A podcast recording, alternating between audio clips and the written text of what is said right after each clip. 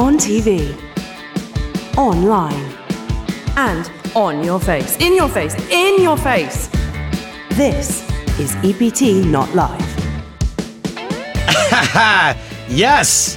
Yes, hello and welcome to EPT Not Live. I am Uncle Daddy Joe Stapes Stapleton. I hate being introduced that way. I don't know why I did it. We are back from Monaco, and boy, do I have stories. We're going behind the scenes of another television program, the penultimate EPT London show. We're gonna have some adventures in online poker. That's right, I played some scoop. Oop. Hey, I got a little high there. Uh, my voice, I mean. My voice! Another edition of Supervan versus Stapes. What is my record? I had to look it up. I don't know this stuff off the top of my head. You are three and three. Three and three. I'll take it. And we're gonna have a real super fan on Nick Vasquez, who claimed on Twitter. I gotta ask him about this, James. He claimed on Twitter that he came to the Huff and Stapes live show How does that make you an EPT super fan because you came to your comedy gig? because it means he he will he will follow all EPT tributaries. Okay, Joe, Joe, he lives in California. It's not like he flew halfway across the world. Yeah, but he had to pay for a ticket. He's never Okay, he's never paid to watch the EPT. Fair enough. We're gonna have a special guest superstar that he is from the grand final, Jonathan Johnny Lodden. Hey James, James, I uh, I guess we'll have to find out what he thinks. Oh, the old ones are the oldest. Hey, he is my co-host, James Hartigan. Joey, I'm discombobulated, buddy. We didn't get a hello, my babies at the start of the show. Hello, my babies. Thank you. All is right with the world. Sorry, thank you. Well, it's sweet that you noticed that. Oh, I do notice these little things. I, I've had an epiphany. Okay. And that is, I actually think that if we have final tables that go on to 5 a.m., Yes. I'm actually better off. Because here's the thing. If we had a fi- very reasonable final table. Yes, Monica. but if the final table finishes at 5 a.m., we get to bed at what, 6 a.m., and we don't get much sleep, and you wake up the next day. and you know we don't get alcohol. Exactly. if the final table finishes early, I'm still going to bed at 6 a.m., but I've had copious amounts of alcohol. I wake up the next morning, still after no sleep, but ludicrously hungover, if not still drunk. You and I, the next day, uh, had one of the most embarrassing conversations I've had in recent memory, where we were at the airport in Nice, and I ordered a beer, and you went, "Oh, drinking already," and not really in a particularly condescending way at all. No, it was meant to be condescending. But it, you've you've done a, a lot worse. yeah, that's, that's my standard tone of voice with you. And then I had the nerve to say, "Uh, I didn't drink much last night." and then a few seconds passed, and I went, "I'm really sorry. That is a complete lie." I was maybe the drunkest you've ever seen me. I think You were. the night before. You were. like it was. I, I've I take a lot of pride in that people can't generally tell when I'm drunk. I was visibly drunk the night before, slurring my words, probably off balance. I mean, we're going to get into the detail of Monaco in just a moment, but bear in mind that the wrap party for season 11 of the EPT was at the notorious Jimmy's nightclub. that was awesome. in Monte Carlo, where rumor has it a beer costs 35 euros. You know, spirits are going to cost like 70 euros a shot. Because it was open bar, everyone's like, I'm going to drink a thousand euros worth of alcohol. Yeah, everyone went crazy, and I will say this: I feel people people were in bad form. James, I just saw on the way in here today. I could have sworn I saw '80s dealer. I was walking down uh, walking down the stairs to get on the tube, and 80s dealer is a dealer that James and I refer to because she has a very specific 80s style haircut. And I saw a woman, and I was like, "What are the chances?" That someone has the exact same height, build, and 80s dealer style haircut. Turns out the chances are pretty high. Not her. Was she also German? She, I, I, I assume so. You can't have that haircut and like build and not be German. Think, think, think like Brigitte Nielsen in Rocky Four. That's the kind of look we're talking about. yeah. No, she was she was definitely German. But anyway, I was disappointed that I I didn't get to see 80s dealer. It's the weird thing. It's such a big city, and yet you do bump into random people. Like a couple of weeks ago, waiting in uh, the doorway of Byron Burger down the street, waiting for a friend to have lunch. Jorryt Van Hoof, World Series of Poker main event finalist. Jorryt Van Walk- Hoof. Walked past and, and, and waved. Really? Yeah, he said he I met him uh, at the uh, what is it, the UK Poker Awards. He said he was a big fan of ours. That's he probably why like a really waved. nice guy. Yeah. I waved. He's probably on his podcast talking about how he saw you. Since everyone in the world has a podcast, we got into it a little bit already, but uh, how about a little Monaco recap? Yes. Event recap. Event recap.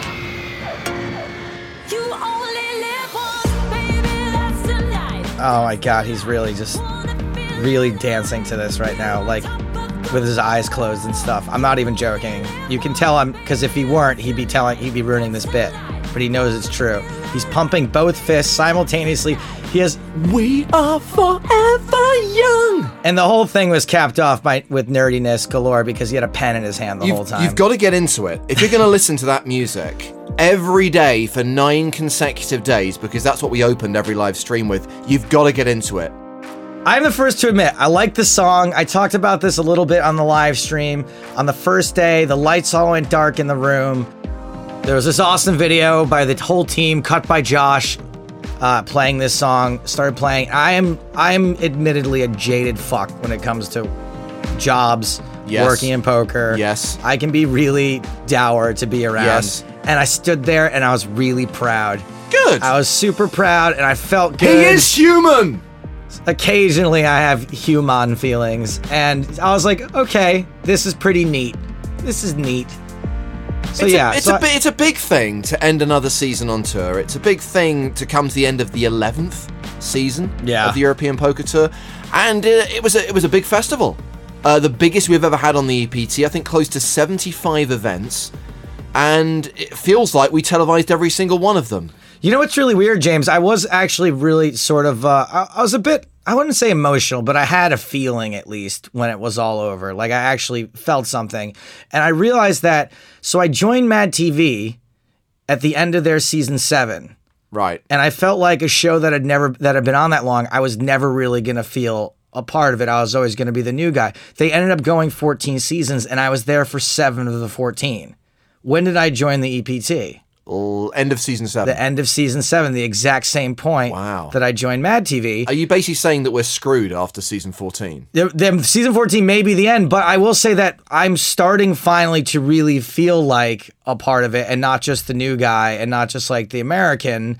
Um, and so I've kind of started to feel that. And I hope that um, at some point I will be looked at as like the EPT journeyman and not the guy who just jumped on at the last second. So, anyway, tons of stuff to be proud about in Monaco. It was the grand final of season 11. What did we do? 15 episodes of TV shows while we were there? Yeah, eight Shark Cage shows, seven Monaco main event shows, live streaming of the Super High Roller, the FPS, and the main event. There is going to be a highlight show, by the way, a web exclusive highlight show of the 100k Super High Roller, which will be coming soon to PokerStars.tv. Yeah, and so I mean, we just busted our asses, nine days of live streaming, and it was. I had more fun doing it this year than I had last year, and I don't I know. was saying to, obviously, this is my first day back in the office since we were there, and someone said, "Oh, how was that?" I said, "You know what? It was actually a good trip." And I think that the work balance was manageable. Yeah. The PCA, I was close to death at the end of that event. This felt reasonable. If it hadn't been for the party on the last night, I would have come home refreshed. yeah, I, I felt the exact same way. My room charge this year, last year, my room charge was 800 euros. This year, it was only 500. So we made some improvements there. I love we're tracking the graph and we're seeing we're seeing a downward that downward turn. This is good. Exactly. That was good. I, I agree. The, the work was manageable. Really interesting things happened. Uh, Erik Seidel.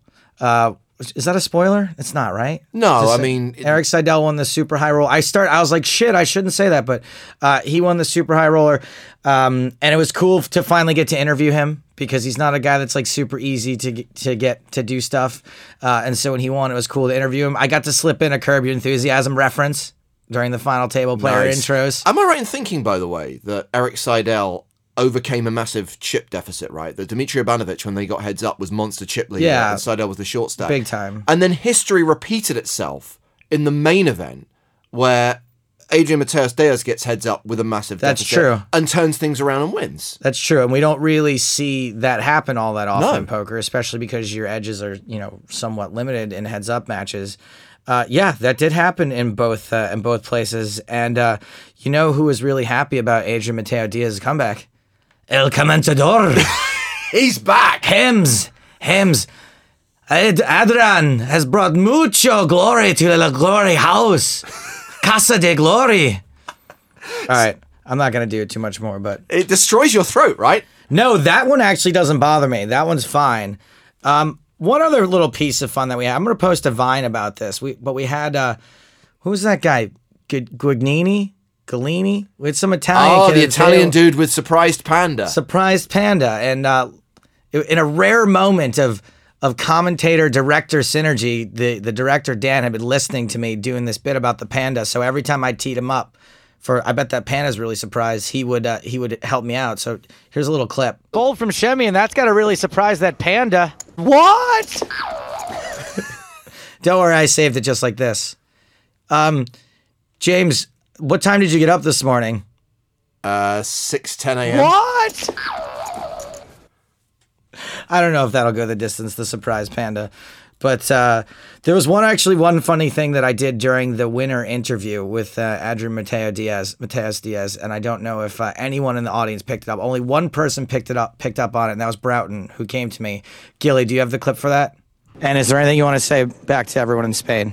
Sorry. Do you want to say anything in Spanish to everyone in Spain? Sí, que muchas gracias a todos y que sigan apoyando en todos los torneos a todos los españoles porque se nota mucho el apoyo y eso creará grandes resultados entre nosotros.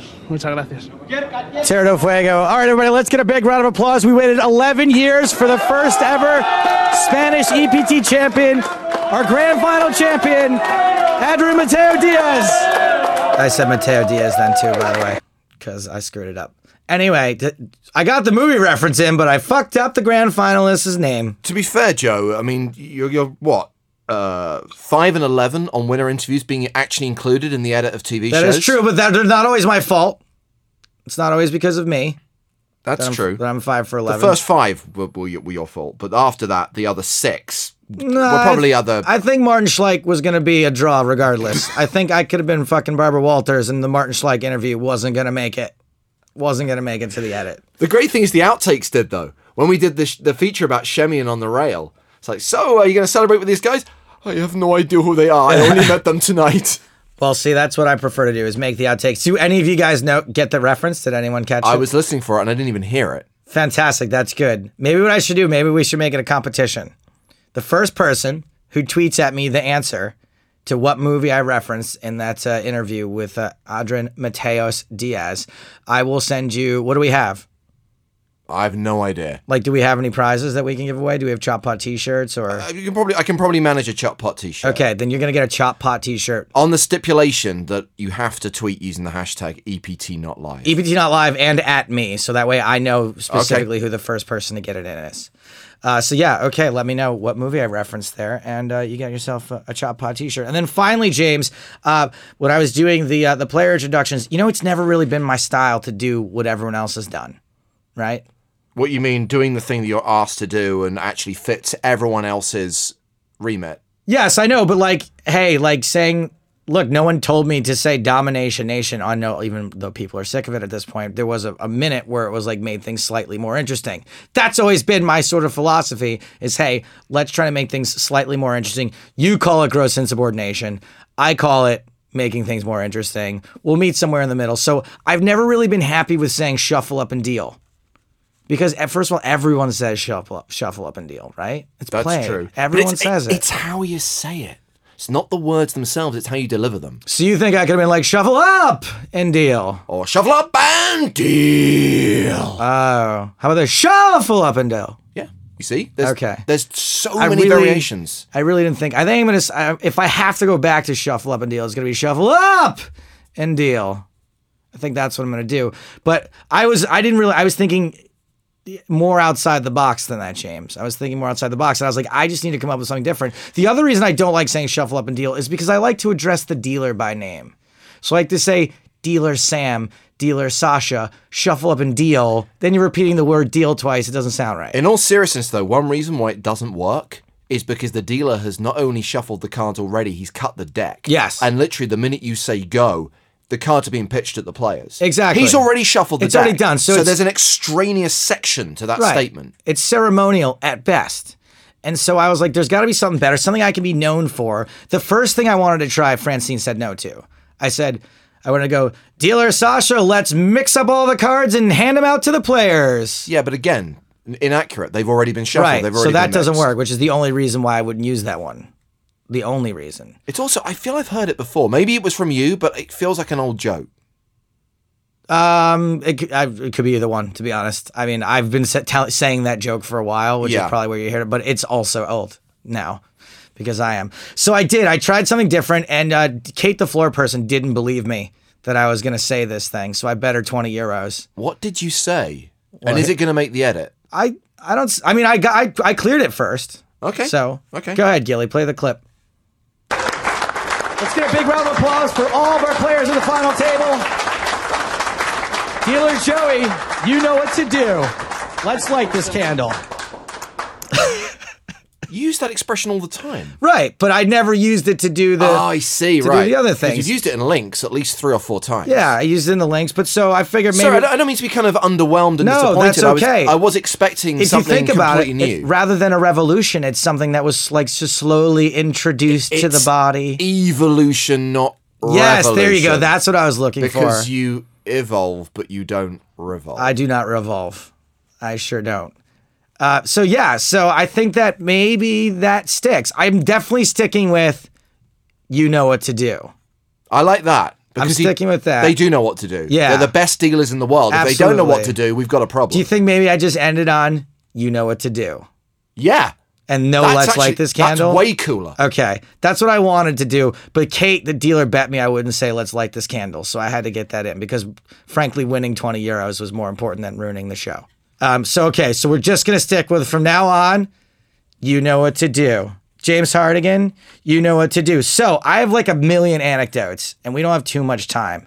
So what I might do is I might save some of them for next week. Especially because we've reached the realization that our TV shows stop airing for like nine weeks. Yeah. And we have a podcast that's meant to talk about live events and TV shows, and we have neither for most of the summer months. Okay, James. So I'm gonna I'm gonna choose stories right now. I think we should do dinner in the disco. Dinner in the disco. Yes. I think that I should do. Let's do dumped, yeah. and then let's do Twitch mod racist rant. And then if you have any stories you want to throw in, and I'll save these other ones for next time. What about your fan competition? That one we're gonna do also. okay. Yeah. Dinner in the disco. This is this is worth talking about. I've already mentioned uh, the nightclub Jimmy's with a Z, uh, which is where the wrap party There's was. some, by the way, there's some dissension on how it's pronounced. Whether Jimmy's. or Jimmy Z's. or, or not even Jimmy Z, but it would be Jim. No, okay. Here's here's my question: Is it Jimmy's like J M Y Y apostrophe Z? That's how I've always read it. I've read it as like Jimmy's possessive, but instead of an S, It's it's, cool. It's, it's a Z or a Z. It's a Z. really cool. It's because, rad. because it, the club probably opened in the '80s when people thought that kind of thing Right. was really like really down. I always took it as Jimmy Z, and then you add the apostrophe S the way you add it to like, you know, um, if you're going to your friend's house, like I'm going over to James. You know, if the name of your bar was James, Can I ask a more important question? Yeah. Who gives a shit?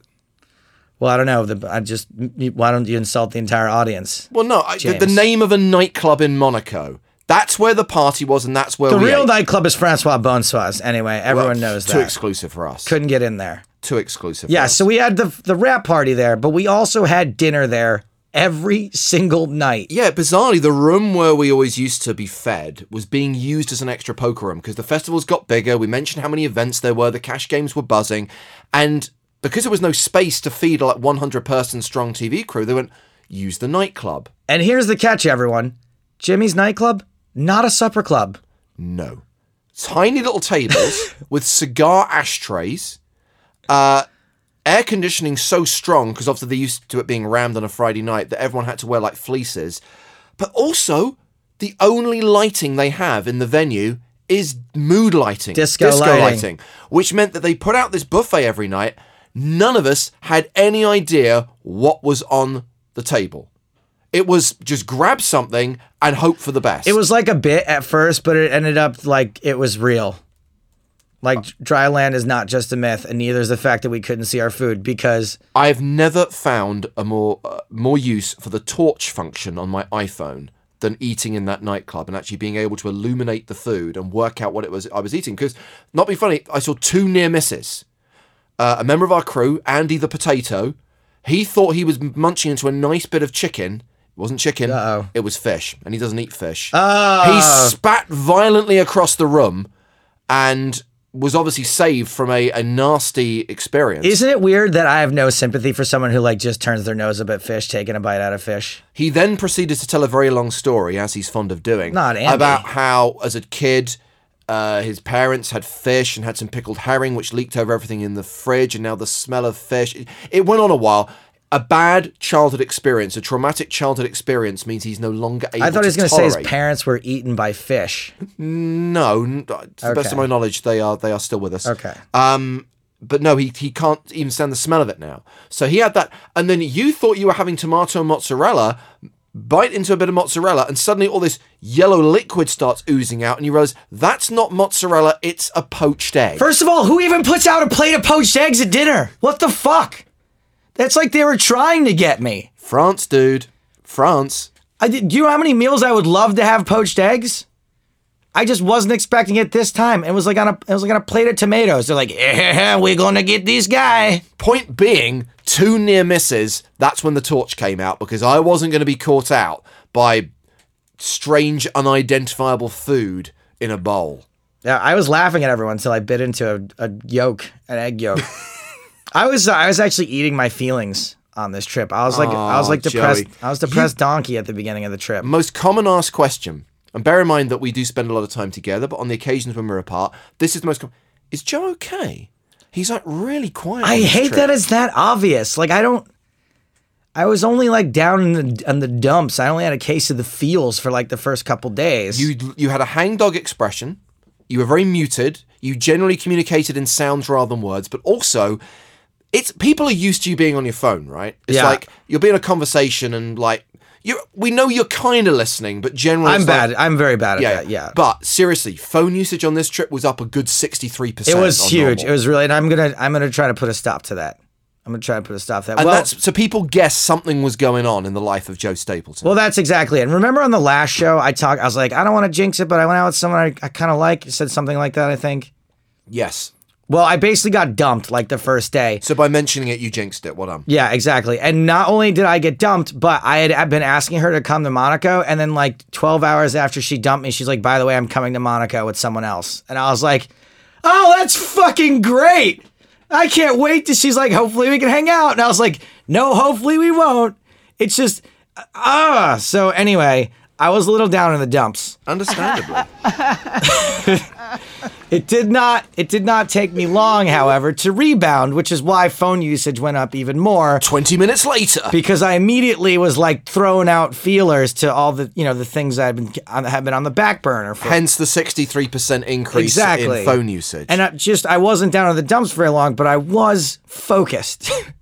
was this uh, was this people you knew already, or was this Tindering? no, there's people I knew already. I, I Okay. I've messed around a little bit. What was your experience on Tinder in Monaco? Nothing, right? Did you see the photo of the girls that said don't don't bother messaging unless you have a yacht we can party on? That's not a real thing. That was absolutely it was it was Pratush Badiga uh, took a screenshot of it. Wow. And sent it. But anyway, I, I look ten out of ten for honesty, right? Yeah, sure. Why not? I don't get. Look, as long as you admit to being terrible, just don't be terrible and act like you're not terrible. That's all. Um, like what I do. Uh, so, uh, yes, I, I, got dumped, and these are people I knew. They're people you know that are just kind of on the scene on the tour. I'll say they are possibly players, possibly dealers, possibly massage girls, possibly um, poker star staff. Who knows? Um, and so uh, I immediately started hanging out with someone else, and she kept mentioning. We walked by the gift shop at uh, the Monte Carlo Bay, and there were these little puff balls. If you guys, if anyone that was there, these little poofy balls. I don't know how to describe them. Furry? Furry, yes. Do they look like the things in Star Trek? yes, look, look at fribbles. Yeah. Only it's Tribbles, tribbles. A fribble is a milkshake. A small, a small tribble though, right? I mean, really. yeah, a really small tribble, and then I realized it's a keychain. And then they, they were like pink, orange. There was one in different colors, right? So we passed the the gift shop, and you know we were doing one of those for, like romantic comedy conversations, like what are those things? Are they hamsters? Are they this? Are they that? And we talked about them for like way longer than we should. So the next day, I texted her and I was like, "Hey, what's your favorite color?" And of course, she said black, which they didn't have one. And I was like, "What's your second favorite color?" And she said red. And I was like, "Okay, cool." So I was like, "I'm just gonna go in and buy one of these things we're talking about." I'm like, next time I see her, Joe, yeah. you're in a gift shop in Monte Carlo. I hope you had plenty of credit on your card. Look, it was just a keychain. It was only a keychain. So I went in and I was like, "Oh, I'll take one of these, please." And I like set it on the register, and she scanned it, put it in a bag, and like I didn't, I didn't ask what it cost, and then she told me the total, and um, and it was fifty euros. For a keyring. It was 50 euros for the keyring, and I was too embarrassed to be like, I'll put it back. So I just, I just bought it. I just bought the, You schmuck. I just bought it, and I gave it to her, and she liked it, and she took pictures of it. And I mean the keyring. So uh, obviously, I'm the kind of person that should have no amount of responsibility whatsoever. But uh, I got made, I got made a mod, a Twitch mod on this trip. Oh, good for you. You know what? I don't even care because I love it. I love having that little sword in front of my name. I But you do nothing with it. You have all this power and you don't exercise that I know, power. and What's that's the point? and that's exactly. I'm trying to set an example. That's that's the kind of leaders we need in this world. People with power, but don't want to, but don't want to uh, abuse it. Mm, not sure about that. Absolute power corrupts absolutely, James, and I won't do it. Society also needs to be controlled, and I have to say, in microcosm, the Twitch chat is not exactly a shining example of a functioning society. The Twitch chat is starting to grow on me a little bit. The Twitch chat is like, You know who's not a big fan of the Twitch chat? who's that? Daniel Negreanu. No, Does- he doesn't likes- like the faces. Doesn't like the faces. He doesn't like the faces. Kappa, Salt, PJ Salt, um, PogChamp. Anyway, um, there's they're basically like the Twitch chat is like having a chimpanzee as a friend, right? As long as you like treat the chimp nice and like don't look it in the eye for too long, everything's gonna be fine. It's gonna be really good. But if you like accidentally piss it off or like just, you know, hold your gaze like one or seconds too long, it will rip you limb from limb. and throw shit at you. It you. will throw shit at you. It will tear off your genitals and feed them to you. Like that's what it will do. So you just have to be nice to the Twitch. And so I got made a mod and I was super, super stoked. But apparently, um, part of the reason why I get along with the Twitch is everyone says that I'm I'm like the original troll.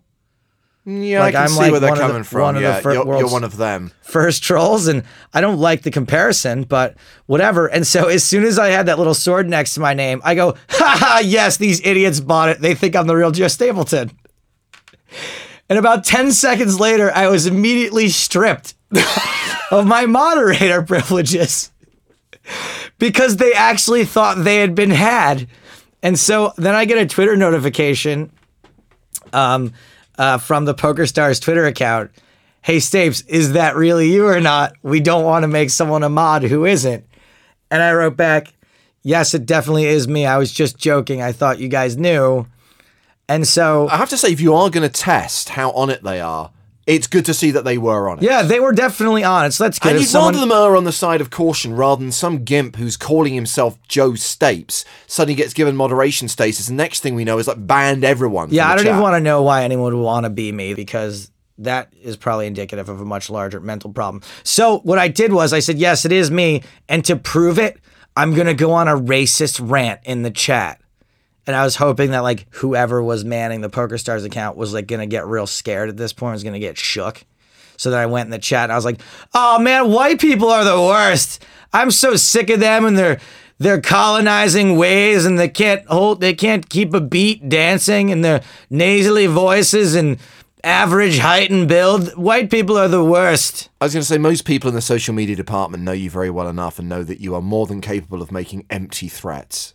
Oh, oh, empty threats. I feel like that that means something. I feel like that that means something. Did you have any Monaco stories stories that you wanted to uh to get in there? I, feel like I've monopolized. The No, whole- no, no. I mean, uh, I just, I just marvel at watching you make an absolute mess of your life. I just take a back seat and, Um, and enjoy the journey. Dude, the thing is, I got to save a couple of these stories for for next time uh, because uh, I do have I made my life an even bigger mess than what I just told you about. Really quick, one last bit that we did uh, in Monaco was we did this thing uh, where I was joking around that the stream was sponsored by bananas. Yum. And then uh, I always love it, by the way, that we actually do have genuine sponsors who pay money to the European Poker Tour, companies like Skrill and Skull Candy, and they get their contracted number of mentions. Bananas got so much free publicity Look, bana- across the stream. They're a big ticket item. Look, bananas are lying in my pocket. I got a banana in my backpack right now.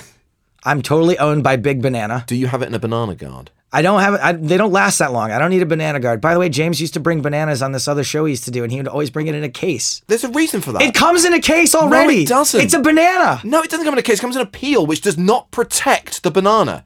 If you have What are you doing? Rolling down a hill to get here? We take. We're human beings. You've got a rucksack, right? yes. In that rucksack, you've got heavy objects like a laptop, maybe headphones in a plastic case, maybe a book. Maybe not in your case, but you've got items in there, right?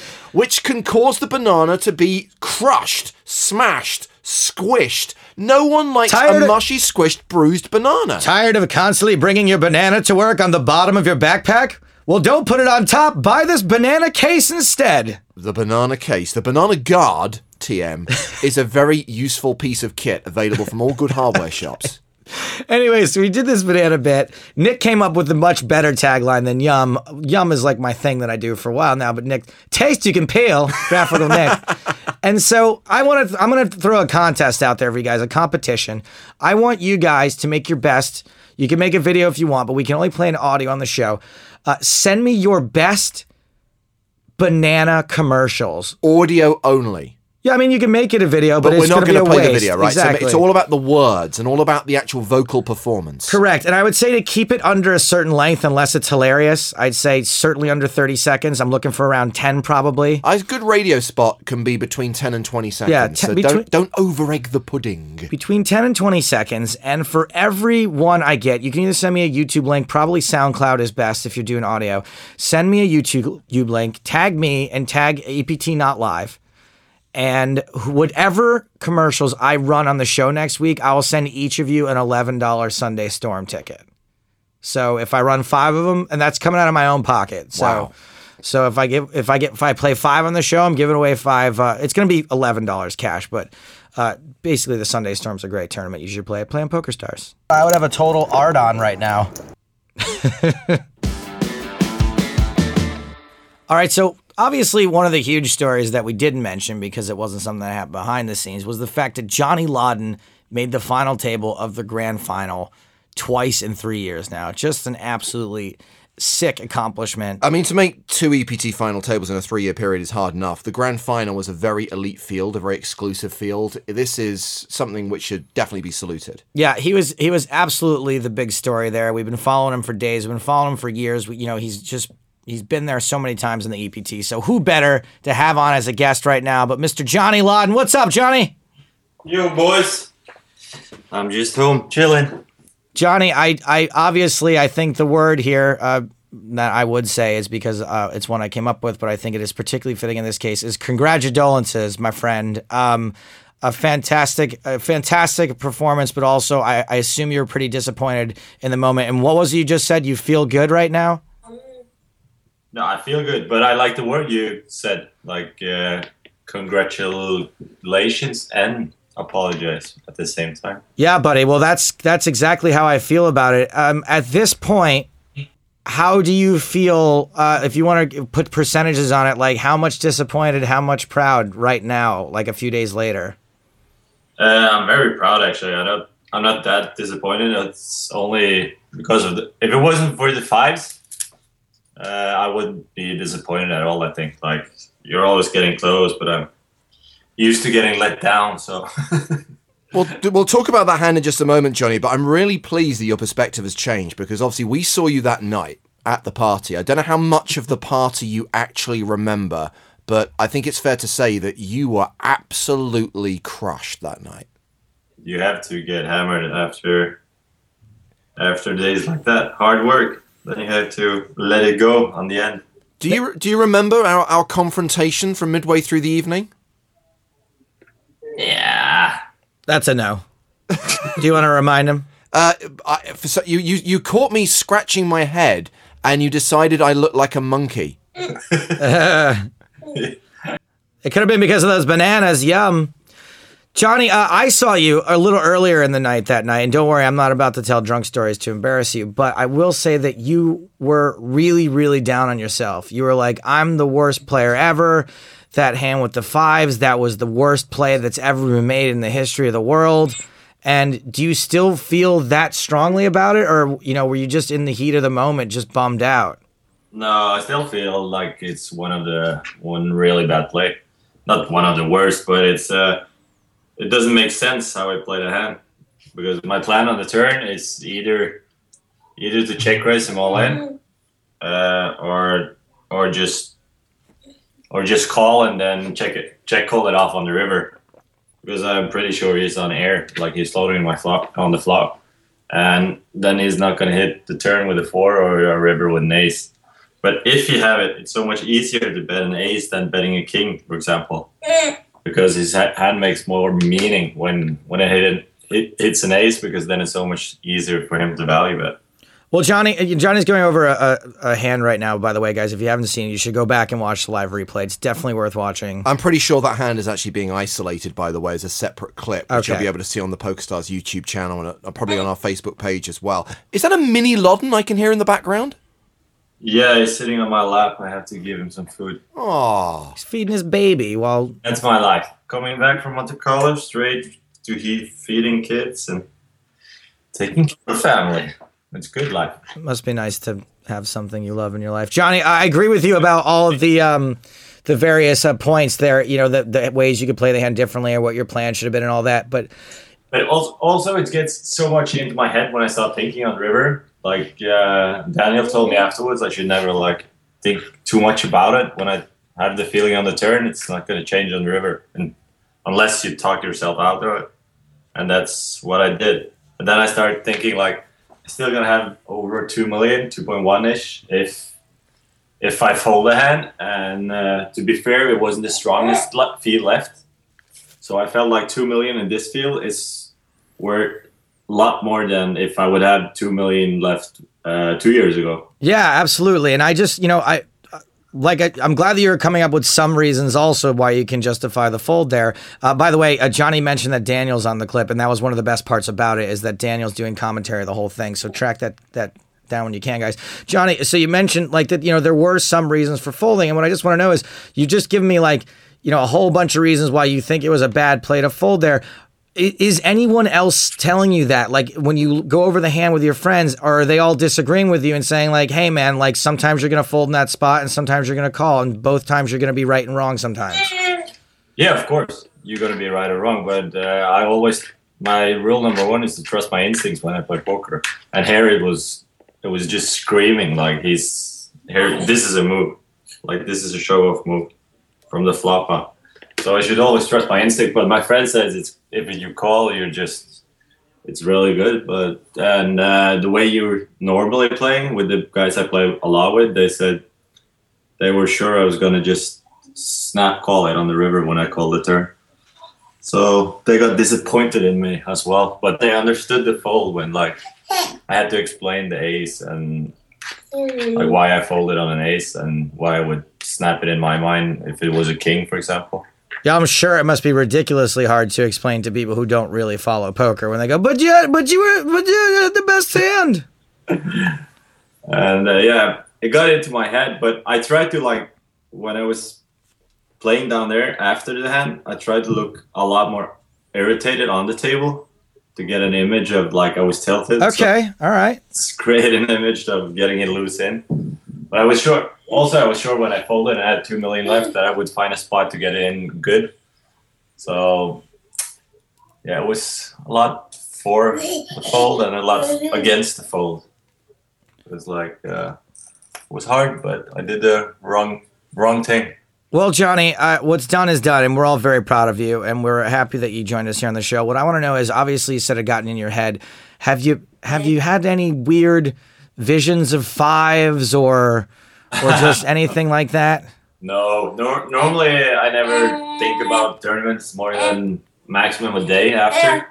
But this one I actually thought about yesterday as well. So, but hopefully it's soon. It's gonna go away when people like you guys start harassing me about it. Exactly, Johnny. So I got one last thing for you to maybe rid your life of these fives. It's a little game. We're gonna call it Fives Alive. Are you ready to play?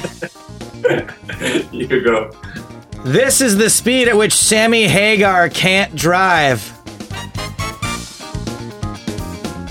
Fifty-five. Whoops, I hit the wrong button. I do it once per show. Correct. Johnny's good. He's got one. Let's look. I'm gonna do, hold on a second, guys. I can't hear my buzzes and dings. I'm gonna drop that a little. Here we go. All right, question number two, Johnny. If you were going to call someone in a Hollywood movie, what are the first two numbers you would call with? 55. Five, five. Gosh dang it, I hit the wrong button again. I'm ruining this bit. Yes, you are correct, Johnny. Two out of two, and it's you suddenly. This is doubly cruel. The questions are cruel, and the fact you keep telling him he's getting them wrong I is know. cruel. I'm sorry. I'm Okay, here we go. Question number three. What was the name of the rambunctious robot from the movie Short Circuit? 55. So close. That one he legitimately got it wrong. Johnny Five. Johnny Five. That might become your new nickname. Uh, question number four. In the movie Pulp Fiction, Uma Thurman's character played an actress who had a part on a TV show called Fox Force What? Fox Force Fives. We'll give it to him. Fox Force 5 is correct. He's three for uh, Three out of four. three for four right now. Here we go. Two questions left. If the part of someone's face above their eyes and below their hair was particularly big, instead of calling it a forehead, you might call it a Five head. correct. All right. And here we go. Now, this question, we've asked you the five, five alive questions. This is one bonus question. The answer here is not the same. Okay, not the same format here. What is something that could get you disqualified from an origami competition? I have no idea. Are you sure you don't want to take a guess?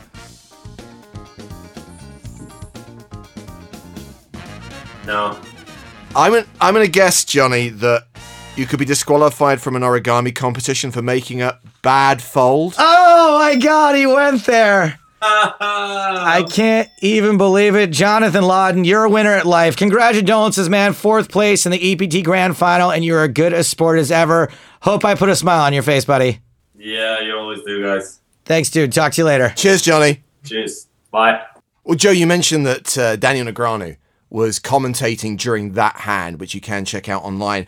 The other thing you should see online is a video that we actually premiered on the EPT live Oh, stream right, yeah. while Daniel was in the booth, which is a promo. It's a trailer for a documentary about Daniel's life. The documentary is going to be called Kid Poker. I imagine it'll be out in the summer, but this has already got its own thread on 2 plus 2. People are really looking forward to this, and it looks amazing. Cinematography by Bruce Baggles, uh, editing by Cut Monkey Gary. It's a really stunning piece of work. Check it out on the PokerStars YouTube channel. You know what's also on youtube.com slash pokerstars? The television show from this week? EPT London episode 6. TV recap. The penultimate episode of the EPT London main event, playing down from the final 16 to the final 8. And I felt really guilty actually, Joe.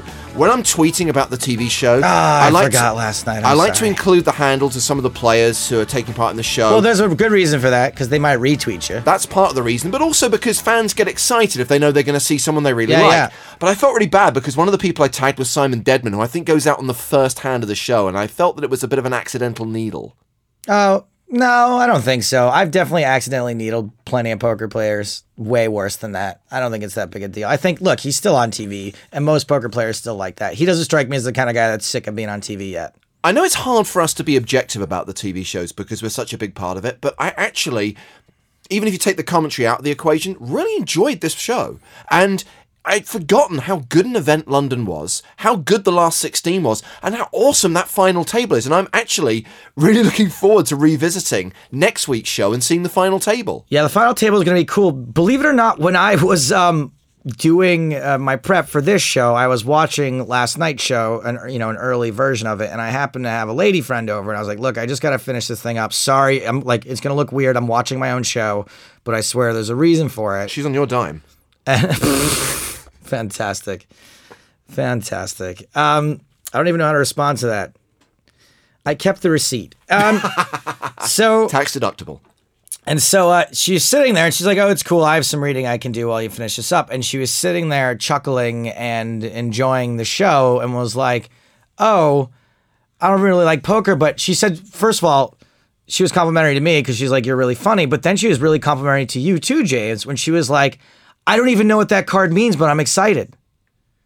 Like you were like, you know, the, like a really important turn card came down and you did a great job of selling it. And to me, like poker fans liking the show, yes, I have like it's fantastic, but Yeah. when people who don't like poker catch the show and are like, this is actually just a really good, entertaining show, makes me really proud. Well, as you know, Joe, after the show's aired, after it's been on YouTube for a while, I always go onto Twitter and look at who's tagging their tweets EPT and talking about the show. And every week, without fail, there are at least two or three people, and I know that doesn't seem like a huge number, but bear in mind these are people who've made the effort to go onto social media, use the correct hashtag, and say, I'm actually really enjoying this. I don't know how to play the game but I really, I'm really into this, or I've no idea what's going on, but I want to learn. And this week was no exception. Wow, really? Yeah, but the big talking point, actually, there are two big talking points from this show. Okay. One, Jake Cody's cream jumper. Well, that was, I just don't even like the word cream. It makes me uncomfortable. We've been over this before. Ollie Kent loving Cake Jody's cream j j j j j jumper. Mm, cake and cream. Uh, Fudgy Budgie says, mmm, nice jumper, Jake Cody. Well, not really nice big bet with them fives, though. Oh, see, backhanded compliment. And then he retracts the compliment about the jumper a few tweets later. Wait, wait, wait, what? Jumper looks just a bit too tight. So hold on a second. He lures you in with the jumper compliment. Yeah. Then backhands it, then takes away the compliment. Yeah, there is probably like a 20 minute difference in those two tweets. What a turd. Uh, the other big talking point was, and it's just one of those car crash hands that, that just looks great on TV. And it was the hand between Sebastian Pauli and uh, Pino. And this Eggers says, Holy crud. Chris Orm observes, Quads runner runner WTF. And Connor describes it perfectly. Wow. Guy flops a flush, the nut flush, by the way, then gets hit by quads on the river. What are the chances of that? It's slim. It's small. I can't remember what Powley's equity is on the flop, but it's really, really small. He catches one pair, bottom pair on the flop, trips on the turn, quads on the river. The guy was running ridiculously well. Was not death by quads though, was it? No, because Pino gets away from it. There's there's there's there's three of a kind on board. You're never ever calling a bet with a flush in It's that hard, spot. hard there. Any pairs. No matter how French you are, you're probably not calling with a flush there. Uh, I was shocked watching this show back that we got uh, we managed to get through a joke about cottaging. Boom.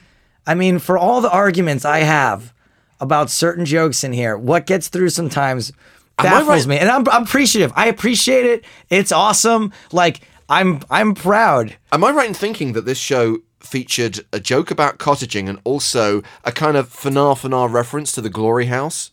Yes, yes, absolutely. And in fact, you were the one in this case. Oh, look at me! I'm look at, with an innocent face like this. Say anything remotely untoward. and especially in the live commentary this week, you snuck in a couple of jokes that I wouldn't dare do. And this, guys, by the way, is why we work really well as a team because as much as I can like poke the bear, if James is poking the bear, I'm like making sure I'm like petting it.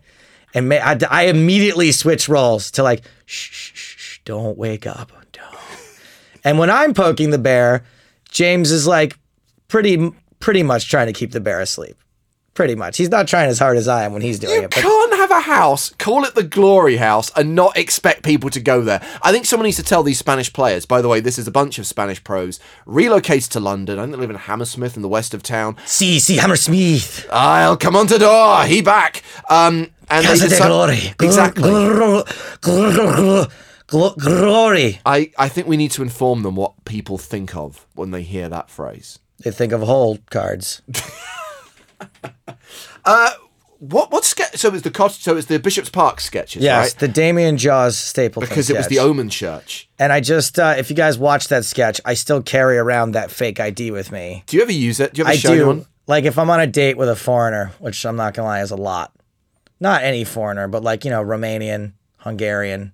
I show them that like it's my real ID. And they're like, oh wow, this isn't a real ID. It has a photo on it.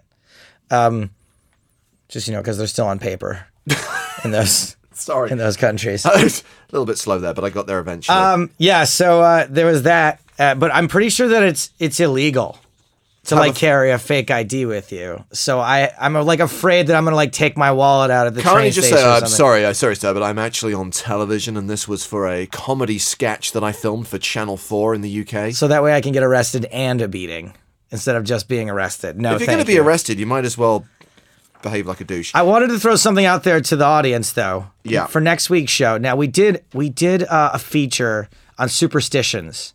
Oh yeah, because you've got like Kevin Colleen's hat. Jake's Starbucks Jake's always order. going for coffee, yeah. And so what I want, I want you guys to tweet at us hashtag I'm EPT not live.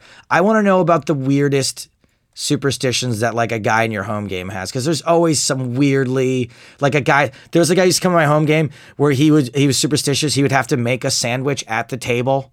Like stuff like that. You Just- sure he just wasn't a turd who wanted to annoy you? well, I mean, that's certainly part of it. I mean, but um, so hashtag your tweets, EPT not live. The best ones we get uh, between this week and next, we will read them on the air. I want to hear about just some quirky, weird superstitions. People, people that have to like rub their feet together, or you know, just a typical one. You know, there's the guy that rubs the cards on the table, Yeah. rubbing some paint on them, stuff like that. But I think uh, it, I hope everyone enjoys the final table show from London. Obviously, with those players at the table, it's going to be an active rail that always adds to the atmosphere. So, a reminder that if you're in the UK, it airs on Channel 4 on Tuesday nights. The very next day, for the rest of the world, it's up on the PokerStars YouTube channel. And we're going to be talking about the EPT London final table TV show on next week's show.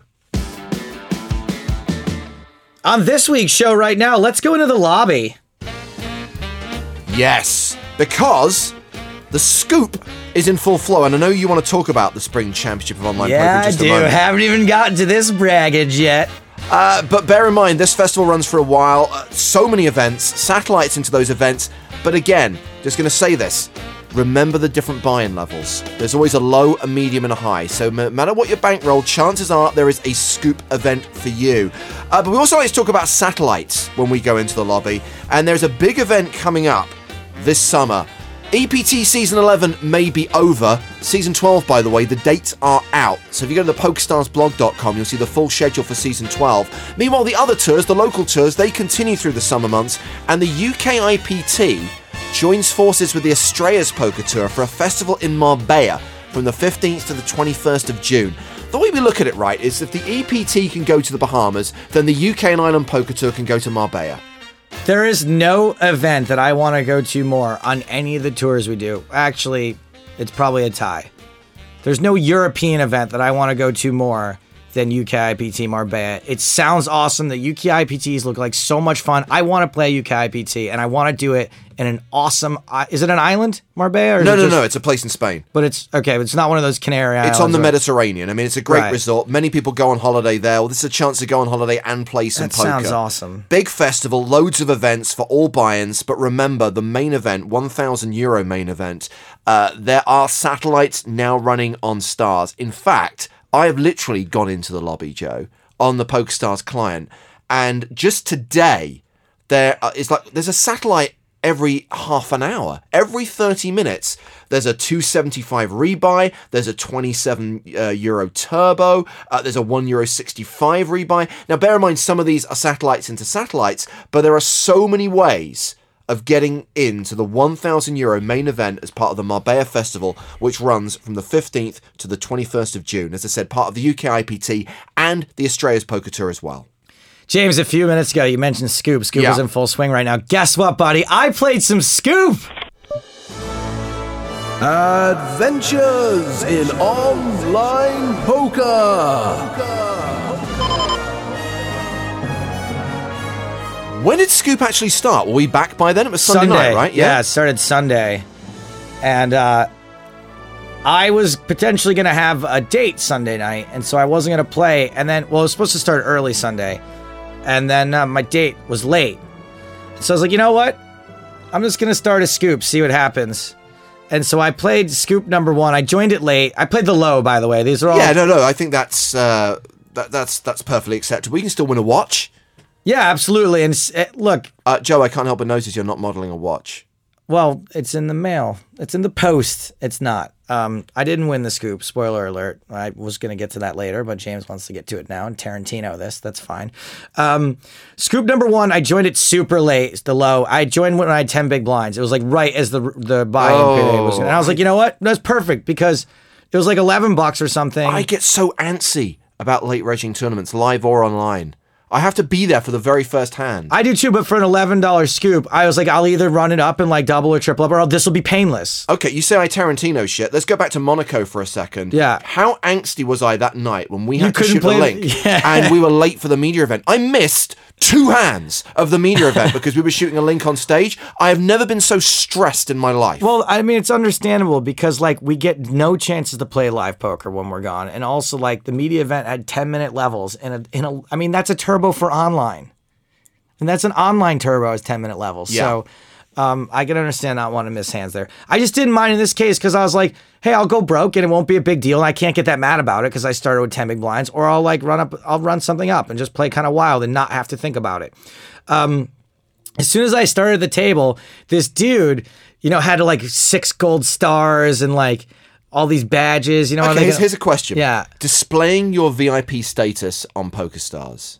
The thing is because it displays automatically, I'm fine with it because like I can't be bothered to figure out how to turn it off. Right. And some people are just so busy playing eleven thousand tables that they can't figure it out. I don't know. I'm of the opinion that most people who are bronze star actually have it set to off, and it's the people at the higher level who feel the need to brag. I don't. I don't mind it. It's fine. Look, I'm sure there we'll find other reasons to condemn those people as douchebags. Don't don't get me wrong. lives. If I was earning a million FPPs and was supernova elite, trust me, I'd be telling the entire world. Yes, well, we already know that you are a douchebag. So it really, I mean, Exactly. it would just story- be it would just be underlining the fact Yeah. rather than putting it in bold. It would just be the story checking out. But anyway, so he's got all these badges or whatever, and a name I didn't recognize. But the first thing he says to me is, "Hey, Stapes," and so I'm like, "Oh, hi," and I'm nice to everyone. And then he says, "Am I still your favorite player?" And I'm like, "I think that he's just some." Is he Romanian? Yeah, I just think he's like some guy that I maybe met once and, you know, or like was joking around in the chat box. And I said, I wrote always and forever. And then I went, I was like, let me just look up this guy's name online. And I looked it up. You know who it was?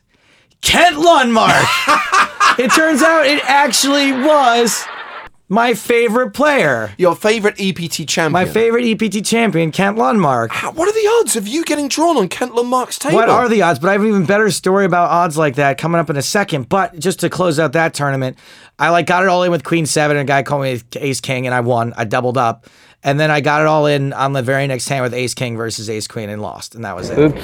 Yep. Oops. Um, so I lost when I sh- when I shouldn't have, and I won when I should have. So whatever. It was kind of annoying. And then it looked like date wasn't really going to happen. Date was like on its way out, and so I was like, all right, I'll play scoop number two and that was a progressive knockout. Uh, the low is twenty seven dollars, and I was absolutely crushing in it, like just absolutely destroying. I tripled up, um, like within the first few levels, and I was I was in the top nine hundred of like eleven thousand runners at one point, and then I was in the top Was this a one day event? it was a two. Okay, so we're getting to that. So at this point, my date comes over. I'm like, look, I'm playing a poker tournament. She likes to play poker too. So I was like, look, you can play some stuff. I'll play some stuff. This is hilarious, by the way. I played on a. Um, I'm not. gonna- I played on another site. Okay, I played another tournament on another site, and if it look, competition's good. First of all, competition's good for all of us. Second of all, I happen to know it's the preferred site of PokerStars employees because they're not allowed to play on PokerStars. But the thing that's great about it is that this other site was so bad. Their sound effects didn't work. And so I went to their um their like forum page, like sounds on a Mac, right? And the first post about this was like in 2011. And then every few months it would be like, has this been fixed yet? And then the person from that particular site would be, I'm getting an answer for you on this right away. Three more months would go by. And the way it was left is that three years later, there's still no alert sounds for a Mac. And this poor moderator just having to be like, uh, we're looking into this like every six months, just like what's obviously like a complete lie. So anyway, play on Poker Stars. So that happened. So I was yeah. So I played scoop number two, and then like when I'm probably I'm like 500 something in chips out of 9,000 remaining players, Blumenek. and I get seated at the table of brand new Poker Stars Twitch streamer Jaime fucking Staples. Stapes and staples. So this same guy time. that I'm complaining about last week, who by the way I'm not complaining about him as a human, but like the fact that his name is so similar to mine and his job is so similar to what I do, it's really annoying. And now I'm at his table, and people are writing in the chat, "Good luck, Staples," and I'll be like, "Actually, it's." Oh no, wait, Staples is here too. Like, and so, and then I tune in to his live stream because he's live streaming it. So you can see his cards. I can, but he's on like a five minute delay. Ah. So then it's this really weird situation where I'm like playing in real time and then like looking at his chat, which is in real time, but his video is in five minute delay. And he was a really good sport. I was a good sport. His fans were awesome, but it was just so weird. And he kept saying, like, well, I hope you finish second. I really hope Stapes finishes second. One of those, one of those lines. Yeah. And because he's like a nice Canadian boy, so that's like the trash talkiest he can get. Um, and then um, I'm in his Twitch chat, and someone's like, "Stapes, what are you gonna do if you make day two? And I'm like, "Wait, what? There's a day two? I don't want to play two days. Like, I don't." No, like, and I guess he's got another date planned. well, putting that into the universe is bad, right? Like, I don't want to play two days because, spoiler alert, I didn't play two days.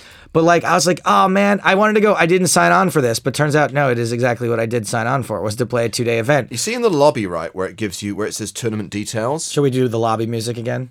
Just to clarify here, if you're going to if you're going to the PokerStars client and you see a particular event that you want to play, uh, if you click on uh, tournament lobby, it'll bring up the list of people who are playing in that event, but it will also give you all the details, such as whether this is a two-day Dude, event. There's so many words there.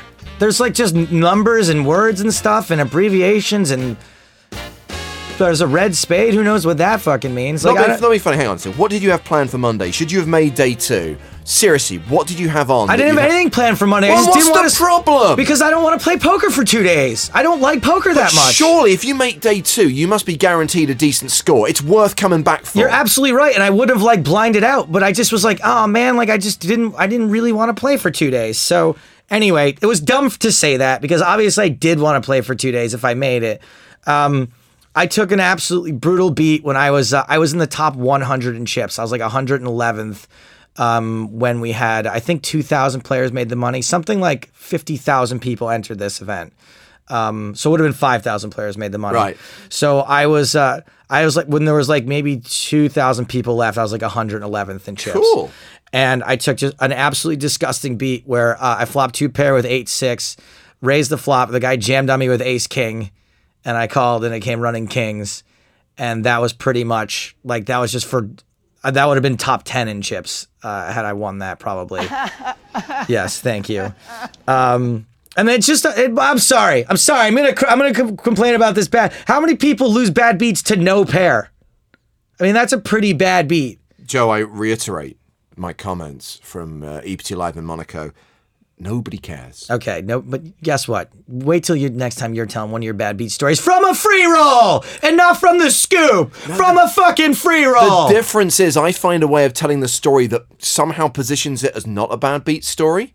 You you're gotta- not fooling anyone. You're not fooling anyone. Anyway, I finished 285th place out of 50,000 that's, runners. that's good. I'm going to give you some golf applause for that. And I will No, say, I, can do, I can do better than that. I can do better than that. okay,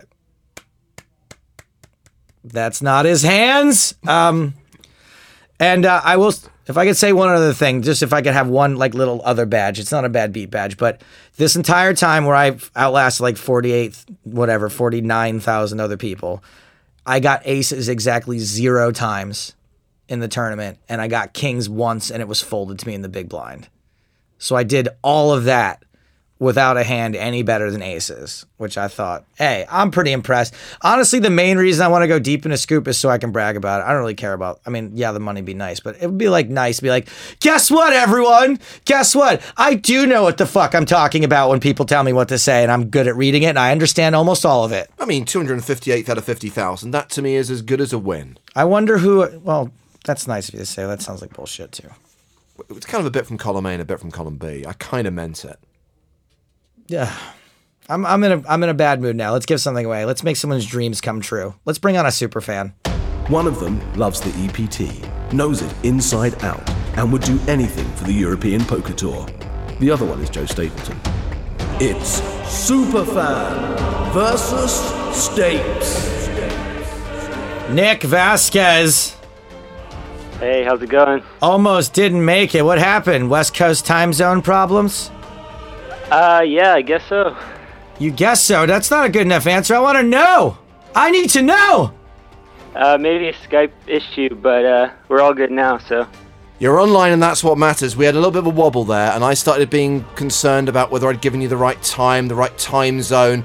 The main thing is you're on the line, and I knew you wouldn't let us down, Nick, because you are a true super fan. You were there at the very start when we started the podcast, saying how much you watched, how much you appreciate our work. Joe made a big thing at the start of today's show about the fact you went to see Huff and Stapes live. Did you really go to see Huff and Stapes live? Yes, I did. I remember uh, March 2012. I went to see it. It was hilarious. Did Uh, you did you not introduce yourself to me as someone that had come out? I didn't go to like the after party if there was one. I Okay. just left right after the show. But yeah, it was great. Well, I really appreciate that you were there, and I wish you'd said hello because we do tend to make a big deal about you know just you know fans who came out to see us. But that's awesome, man. I appreciate that. That was one of the best nights of my life, and you were there for that. And I'll yeah, it was forget great. I, I took a friend and she had never seen the show and she loved it. So Well, that's awesome, man. I, we appreciate. it. I really hope you beat me today in Superfan versus Stapes. Okay, so Nick Vasquez, even though you are an American, you do have a PokerStars account registered outside of the US. You spend time outside of the US, and that means we are hopefully going to give you the chance to take your first step towards playing an EPT because on the line here is a step ticket worth 27 euros. I believe it's a step C ticket, plus, of course, the much coveted Everyone Loves a Chop Pot t shirt. Now, this quiz, by the way, is going to test how much attention you are paying during the PokerStars and Monte Carlo Casino EPT Grand Final because all of these questions relate to the Monaco live streams. okay, great. I was watching every day, so And that should help me. and what's what's also a test of is how much Joe remembers of the last 10 days. Oh, this is. I like your chances I- here, Nick. I was just about to say I like my chances too. I think it's awesome that uh, that Nick gets a chance to wear a, to uh, to win a Step C ticket because uh, all my female fans they usually just win Hep C tickets from me. so And on that bombshell, music maestro.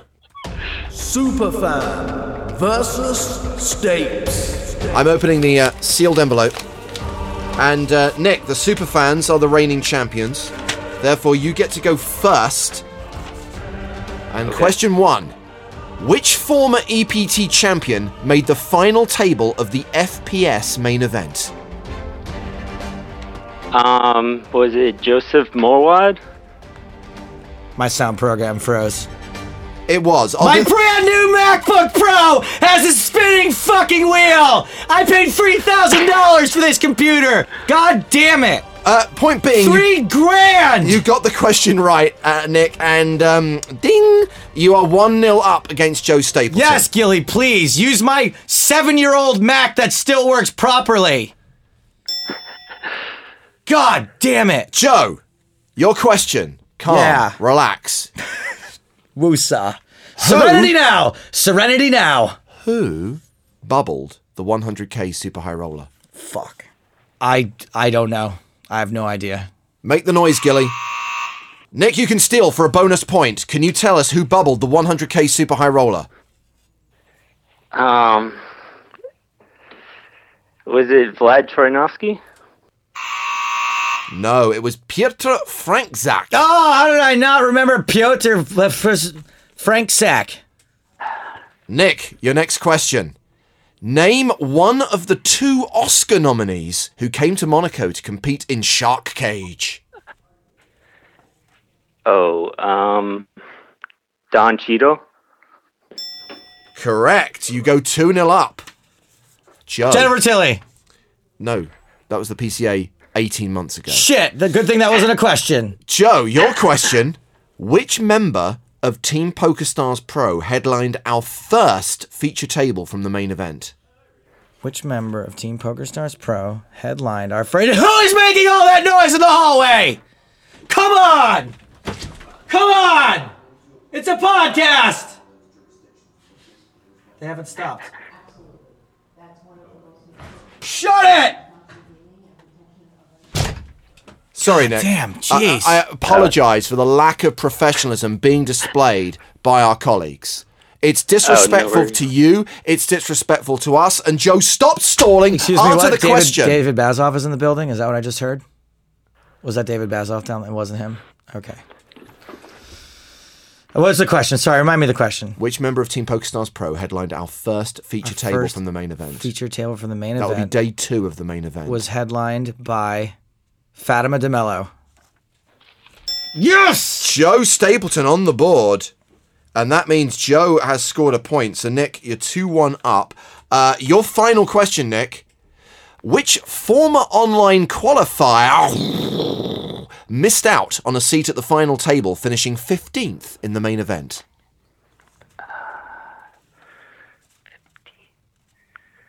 Um, See, Nick might be a little behind on qualifiers because my guess is he watches more EPT live than he does EPT TV shows. But we I, did. I watch the TV shows too, but Ah, uh, in that case, you've got no excuse. He's a former Who got- online qualifier. And he came 15th in the main event in Monaco. I can't.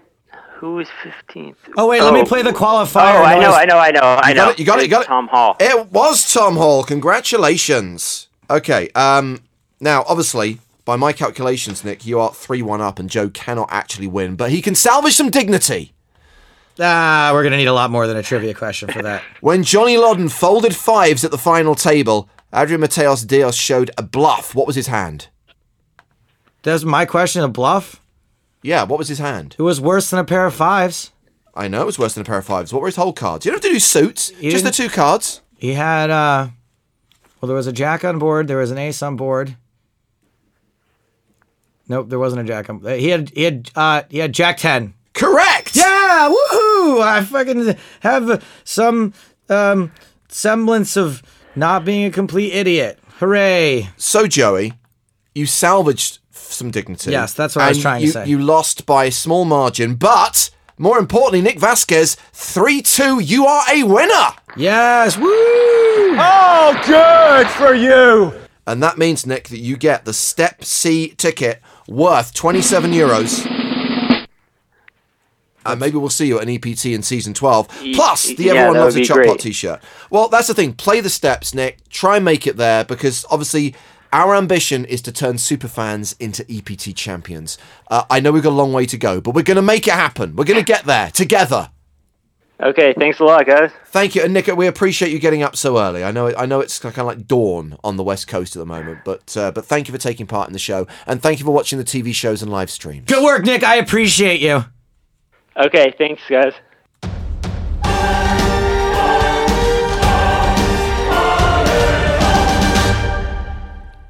That's it. We're done, right? We're That's over. it. And the great thing is, we managed to save some content for next time. Yeah, so uh, next week we're gonna have more stories, including the most embarrassing story yet from Monaco. We're gonna talk more about Scoop. Maybe I will have the chance to play some more events. Uh, we'll probably get some uh, someone on the horn. Jason Mercier won a scoop, right? Sorel Mizzi won a scoop. He won two scoops. Holy shit! So maybe he's someone we should get on the blower. He's a bit good at the pokers. Uh, talking of people who are good at poker, by the way, great lineup. EPT London final table, which airs next week, Channel 4 in the UK, plus the Poker Stars YouTube channel. We'll be discussing that show next week. And we will be uh, going over your uh, weird superstitions that you send us for the guy in your home game. Weird superstitions. I'll be playing all of your banana commercials. Don't forget, send me your banana commercials. If I play on the show, I'll send you $11 cash from my own pocket on Poker Stars. Don't forget to include your screen name. And uh, one other thing. Oh, we're gonna needle Johnny Lodden some more next week. I have I have something that I created, I concocted this week. We didn't have time to get to. I'm gonna play it for you guys next week. Plus, the one thing we didn't get to do, because he's been sick, and we do send our best wishes to Neil Johnson, the whole Pope, who's still recovering from coming down with a lurgy in Monaco. I haven't forgotten, Joe, that we're going to pitch your idea of the bubble-less tournament. Bubbleless tournament, yeah, absolutely. Yeah. You know So- why he got sick, by the way? Too many people kissing the ring.